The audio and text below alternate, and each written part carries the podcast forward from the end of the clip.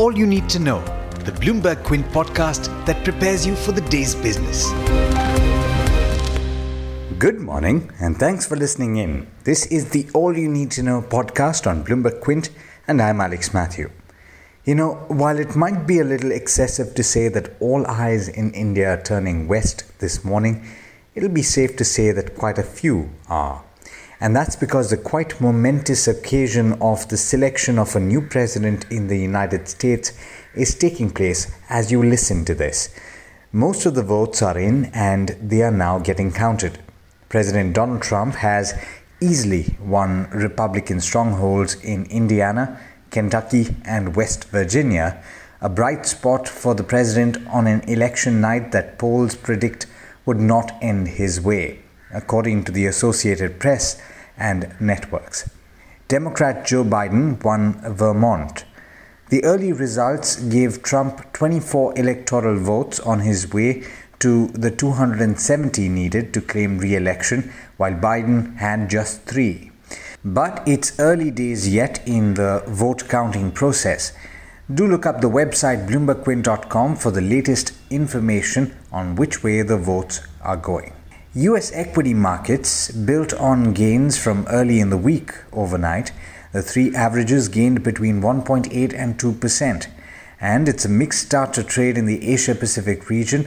The Kospi in South Korea was flat last I checked, while the Nikkei 225 and the Australian benchmark were heading in opposite directions. In news back home, it's possible that Finance Minister Nirmala Sitharaman will soon announce another stimulus package to boost the Indian economy. That's what Economic Affairs Secretary Tarun Bajaj said yesterday. The Finance Ministry, according to him, is looking into suggestions and requests received from various sectors of the economy, and he said this in a virtual conference with the media. Speaking of India's economy, the country's exports declined 5.4% to $24.82 billion in October, due to a fall in shipments of sectors like petroleum products, gems and jewellery and leather, according to the government data that was released yesterday. Exports during the April to October period this year stood at $150.07 billion, which is a decline of over 19% over the same period last year. Now, Prime Minister Narendra Modi will tomorrow chair a virtual global investor roundtable that will provide an opportunity for leading global investors and Indian business leaders to engage and deliberate with senior policymakers on how to further accelerate the growth of international investments in the country. In international news, Xi Jinping has said that the Chinese economy can double in size by 2035 and the country can reach high-income status in the next 5 years as the Communist Party outlined ambitious plans for the nation's future. She said this in a speech to the party's central committee, according to state media Xinhua. Meanwhile, Jack Ma was poised to become Asia's richest person with Ant Group's public offering. Instead, his net worth has tumbled and both retail and institutional investors who were betting on a big first-day pop are in limbo. Ma's holding in Alibaba Group Holdings US-traded shares fell about $3 billion in value as of last night after Ant said that its listing in both Shanghai and Hong Kong have been suspended. And with that, it's over to Hormuz Fatakia for the trade setup for the day in India. Morning, Hormuz. How are we looking at the start today? Good morning to you, Alex, and to those tuning in as well. 1800 points, and that's how much the Nifty Bank Index has gained over the last two trading sessions. And all but one stock on the index has registered gains over the last 2 days. But all of that will come to nothing today as the markets will be keenly awaiting the verdict from the United States, which is coming in thick and fast, as Alex mentioned earlier in the piece. Having said that, it also doesn't mean that there will not be specific stocks that will be reacting to their results and other specific news flow. So here are some of them. First up, Ajanta Pharma has announced a share buyback worth 136 crore rupees. The board will buy back 7.3 lakh shares at 1850 rupees a share, which is a 15% premium to Tuesday's closing price. It has also declared a dividend of 9.5 rupees a share, and the record date for both has been set as November the 13th.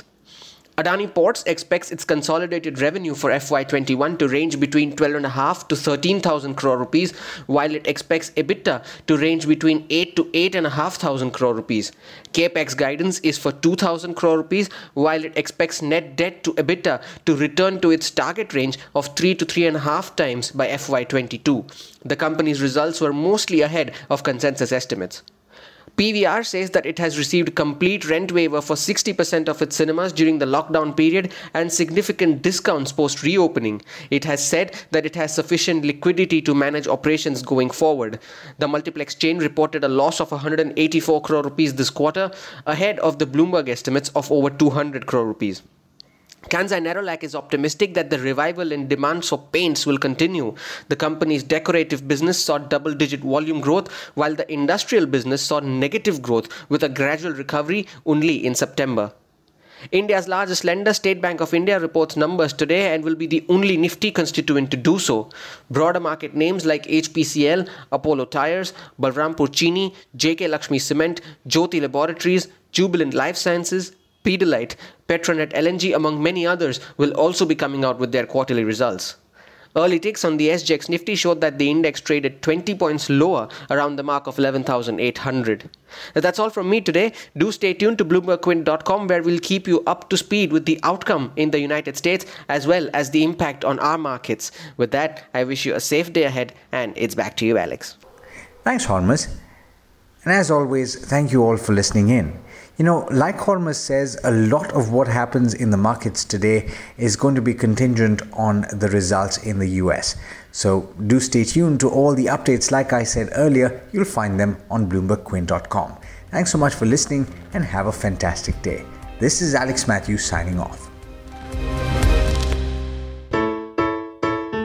I hope you enjoyed listening to All You Need to Know. Did you know that you can listen to the show on the IVM Podcast app? On the IVM Podcast app, along with this, we have a number of other shows which you think you'll enjoy. Listen to Cyrus Says with Cyrus Brocha as the host. Listen to Pesavesa with Anupam Gupta. The Seen and the Unseen with Amit Varma, or Shunya One, hosted by Shiladitya Mukhopadhyay and myself. Check out the IVM Podcast app to get more talk content that you will enjoy.